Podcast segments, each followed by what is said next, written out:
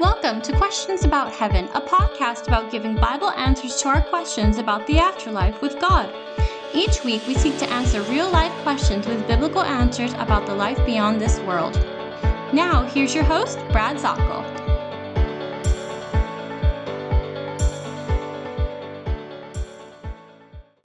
Good day to you. This is Brad, and this is the Questions About Heaven podcast.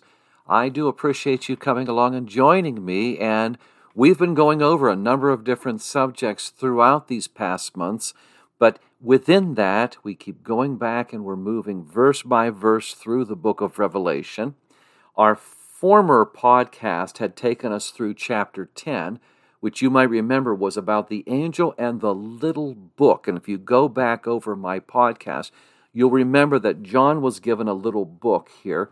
And uh, this is a very, very powerful passage talking about what is going to be happening in the judgments of God upon the earth against the rebellious, where Satan has been let loose during this time. In this, I'm going to kind of call this a parenthetical break here. John is then addressed here while everything's going on, then it stops. The strong angel came down, if you remember this. He is uh, clothed with a cloud, uh, talking about the glory of the Lord and the promises. And then what he does is he then tells us here that there is not going to be a delay any longer in verse 6. With all of this presentation, there's one solid point there's no longer a delay. This has been the judgment that's been prayed for by Christians, believers throughout the generations and the Lord says this, and really even up into Revelation chapter 6, the martyrs that had come from the earth and are in heaven said, Lord, when will your judgment come? He says, A little while longer. And now the angel speaks on his behalf and says, The delay is over. It's not going to stop. John is then given a small book, which then he is told, Take and eat it. Now, it's going to make your stomach bitter. It will be sweet in your mouth, sweet as honey. John does exactly that, and that's exactly what happened. I took the little book out of the angel's hand and ate it. In my mouth it was sweet as honey, but when I had eaten it, my stomach became bitter. And the reason why, the angel says, is you must prophesy again concerning many peoples, and nations, and tongues, and kings, and saying this It's a joy to be in the work of the Lord, serving the Lord. That is sweet as honey. But the stomach pain, the churning of the inner self is this in knowing that people will still reject God and it will hurt in saying, You will face punishment. Now we go on to Revelation chapter 11, and then the second part, this delay which has over, and the judgment of God coming upon the people in, a, in an avalanche type way is now going to begin we see our scene in Revelation chapter 11, zoom it right down into Jerusalem. I'm going to start reading in chapter 11 of Revelation. Then there was given, John speaking there, then was given me a measuring rod, like a staff. And someone said, Get up and measure the temple of God and the altar, and those who worship in it. Leave out the court which is outside the temple. Do not measure that. It has been given to the nations they will tread underfoot the holy city for 42 months. That's three and a half years. And I will grant, says the Lord, authority to my two witnesses. They will prophesy, which means preach, for uh, they will prophesy then, and they will prophesy for 1260 days clothed in sackcloth and that is also three and a half years. These are the two olive trees and the two lampstands that stand before the Lord of the earth. If anyone wants to harm them, fire flows out of their mouth and devours their enemies. So if anybody wants to harm them, they must be killed in this way. They have the power to shut up the sky so that the rain will not fall during the days of their prophesying, and they have the power over the waters to turn them into blood. Doesn't that sound like the Egyptian plague. and to strike the earth with every plague as often as they desire. Now that takes us down to verse 6, and let's start in this podcast. Who are these? They're presented for a purpose as being anonymous. You will have people try to speculate is this Enoch? Is this Elijah? Is this Moses? Uh, you know, Moses and Elijah were with Jesus in Matthew chapter 17 as he was talking with Peter, James, and John. Could that be a repeat of there? Moses represents the law, Elijah represents the prophets. Enoch and Elijah never tasted of death. Maybe it's time for them to go and face martyrdom. Well, here's the point here look at the message, not so much the messenger. What are they doing? They are preaching repentance. I believe it's a very clear reason why God keeps them anonymous, so that we don't look at to them, or some people would try to push them into sainthood for what they've done. We're not looking at the people, we're looking at the proclamation and the prophecy. We're not worrying about the messengers as much as we are concerned with the message. Now, so let's start here. This measuring rod is a type of a plant indigenous to the area, which can be broken off, and it's a, a hollow reed uh, that's there. This has been given to uh, John. This is what it says in the Greek. Uh, it's this type of a plant. So it's a specific length, all right? When you look throughout the Bible, you will start seeing there's measuring going on. God will start measuring different things. If you go to Ezekiel chapter 40, then the temple is measured there uh, you're going to see that. As a matter of fact, it gets fairly detailed there. Uh, you're going to find in uh, Zechariah chapter 2, then there's going to be uh, the measuring there on Jerusalem. Now, when you keep getting these measurements, start looking for this judgment is going to come. When you see this, God's going to say, This is my territory. It's as if a surveyor goes out and goes and is hired by the landowner. The surveyor is saying, This is what you own. When we moved here to South Carolina, and then we talked with the neighbors, wonderful neighbors. And I said, Well, I really don't know, Mike. Where is our line? Well, it's over here, Brad. You have a pipe over here on this end, and it will extend across. You'll see the surveyor's line over there. And this is your property adjacent to our properties here. And it goes back at an odd angle. But then when I know the layout, I know what is mine. And in that, I will go to protect it in case there would be trespassers or those that would try to do anything to my property. It hasn't happened, but I'm saying that in theory would be I would protect it because that's my line. If something were to happen to my neighbor's property, they would go to protect theirs. Well, of course, we as neighbors would help out. But the point here is God's measuring this out, saying, This is my property, and there is judgment on those that are trespassing, sinning, uh, causing a rebellion here. And so, when we see this, and this also happens in Habakkuk as well. In Habakkuk, he is going to set his authority down in protection, in judgment. This is, this is what we're finding out here. God is saying, This is mine. Now, when we see this, the temple of God is identified here. This temple is made specific, and one of the reasons I believe is it is in fulfillment of what Daniel had said in his prophecies. When you go to the very, very particular prophecies of the book of Daniel, as a matter of fact, the last undergrad class I had uh, at Christian College was the passage uh, or the class called uh, Daniel and Revelation. And in there, we found, to my amazement, the tie between the book of Daniel and the book of Revelation. The tie here, when we're talking about the temple of God, it's talking about the Antichrist and the temple.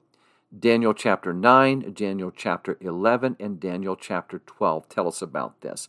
See, in Daniel chapter 9, there is the introduction. Well, let's talk about the uh, well, the introduction of the powerful, powerful activity of the rebellious Antichrist.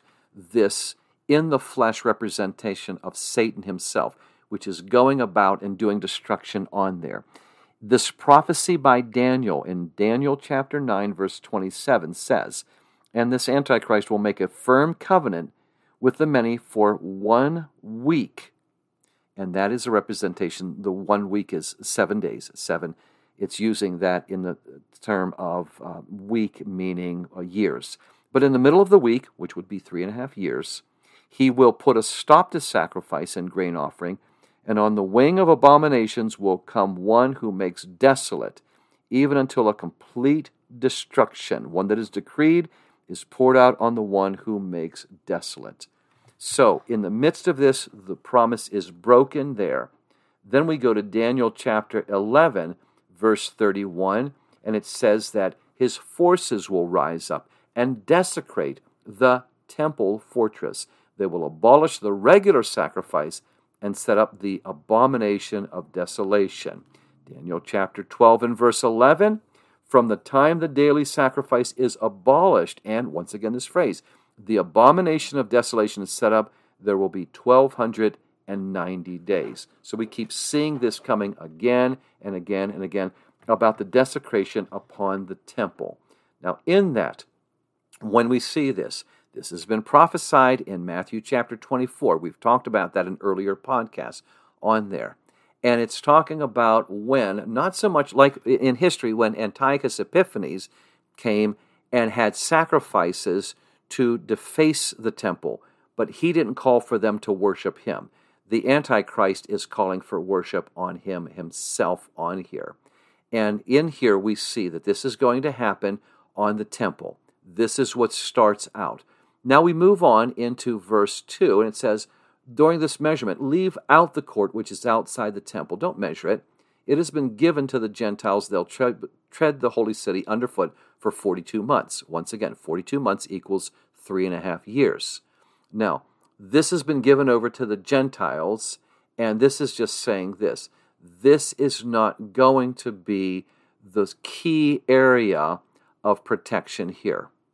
Now, you might remember this whenever we're talking about this, that we're talking about the blasphemies against God.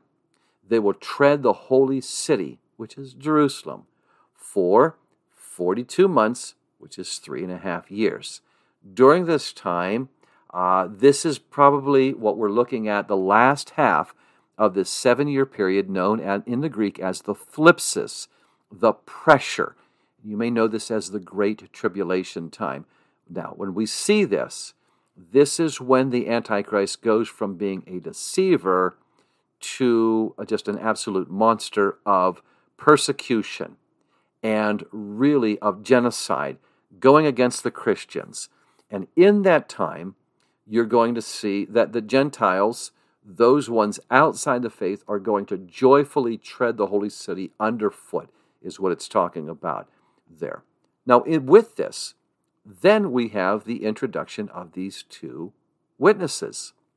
They're going to prophesy for 1,260 days, and they're going to be clothed in sackcloth. They, they're going to be wearing something which is showing mourning, and they're calling for repentance when they do this. Every time that we see in the scripture this sackcloth, this burlap, this painful clothing to wear, it talks about those in repentance. And think of Nineveh when they were uh, repenting of their sins and such. These witnesses are going to give a prophetic ministry talking about judgment to come, and it's going to work. The passage says here, I will give them power. Now they're going for three and a half days here. But now they're talked about, they're going to have Holy Spirit power because there's a reference back to Zechariah chapter 4, uh, and it talks about the olive trees and the oil lamps. In there, there's going to be, now back then, that reference was to two men, Joshua and Zerubbabel. And those were there in the reference to Zerubbabel is going to be handling the, what would you say, sort of the administration of the city secular. Joshua is referred to in the spiritual side. Uh, this one that will bring up uh, the repentance, bring up the revival in this. these were raised up. So we don't exactly know what this tie in is. Could this be, you know, a, a, reintroduction on that basis? We just don't know. But we do see this. When you look in Zechariah, it says the oil lamps were filled directly from the olive trees and went right to the lamp. This is saying God's power is continual for their ministry here. They are, they are going out, they are warning those, they are presenting one more time in mercy. Would you turn back to the Lord? All of this blasphemy needs to stop. Would you turn back to the Lord in all of this? And they are empowered that way. Do they ever sleep during this time? It doesn't say. Maybe they're given the ability to go 24 7. They will be seen, as we'll see later on. The attention of the world is upon these two righteous ones in the midst of a sin sick city here, too. And what happens is, if anybody wants to harm them, they have the power. Anytime you see fire in the Bible, it means holy judgment. They have the power to present holy judgment, whether this is a literal fire or this is the judgment that would cause them to, say, for example, have a stroke in the midst of an attack or something like that. We're not sure, but it does say they are protected by what the words or the eminence of what's coming out of their mouth is going to stop and protect them, devouring the enemies uh, in there. Think about that whenever you're thinking about the protection through the ages of God's prophets and such, and you're going to see it here too. They're also given power that they might be able to stop any sort of productive weather. Rain will stop. Think of the plagues that are on Egypt and think of the, uh, the call by Elijah to shut the heavens up. Uh, Elijah would prayed, as we see James chapter 5, that it would not rain, and for three and a half years it did not rain on the land. Don't let this go by you. Three and a half years. And then what happens is, we read in James chapter 5, then when he prays again, then it's restored back. They have this power. They have this power. Just as Moses had this against Egypt, Elijah was calling this down as well. And in this, they finish their testimony. The beast that ascends out of the bottomless pit, which is the one, the Antichrist, we had learned about him. In Revelation chapter 13, we'll get more of a description on him. That he's going to come out and make war against them. Can you imagine this? This gigantic entity is going against just two men. He overcomes them, they die. He kills them. Their dead bodies, the scripture tells us here in this passage from 7 to 10, will lie in the street of the great city, which is spiritually called Sodom and Egypt, where our Lord was also crucified. Now, what happens is they, directed by uh, Satan himself, the enemy forces will take care of these ones. When they have finished their testimony, though, this is when it happens. You see, Lucifer, Satan, wants to feel that he is in charge. But you'll notice that small phrase also reminds you then, when their testimony is over, when their work is done, then God allows their lives to be taken just to usher them back into heaven. And that's the same way with you or me, friends. We are given a time as active Christians to fulfill our testimony, to go out. And God knows that He has numbered our days. And we apply our hearts to wisdom in knowing that, that we might be able to be witnesses and be ones that proclaim the word, just as these did. We're going to talk more about the two witnesses in our next podcast. Thank you so much. This is Brad Zockel here in the Questions About Heaven uh, broadcast and podcast. And as we see the new opportunities of reaching those for Christ, just be in prayer as you know that we are building the barn out back here it is. The structure's up and everything, and some generous people have taken care of us on insulating the place. So in the hot weather, I could still record and do uh, uh, different broadcasts there in classes. And then during the time in the winter, it won't be too cold. So we're on our next step. We're now needing to go into some more recording equipment and some uh, lighting uh, for a different program. So would you pray about that? If you can give, even a little bit would help us out so much. There are many opportunities for us to be able to take us. We have we, we still cannot believe how many people we're reaching on the different uh, social media such as uh, TikTok, Facebook, uh, YouTube. It's just growing uh, all the time, as well as this podcast. And so please help us out if you're able to. If not, just pray for us. Just pray for us as we go, as I go out and I'm, I'm heading to different churches around the area. Just off the top of my head, I'm going into Maryland and then across the state a couple of times in South Carolina, and then I'm going to back to Alabama and heading back over to Tennessee throughout the summer and up into Pennsylvania. So I'm all over the place here and taking the Honda CRV, puttering up and down the trail.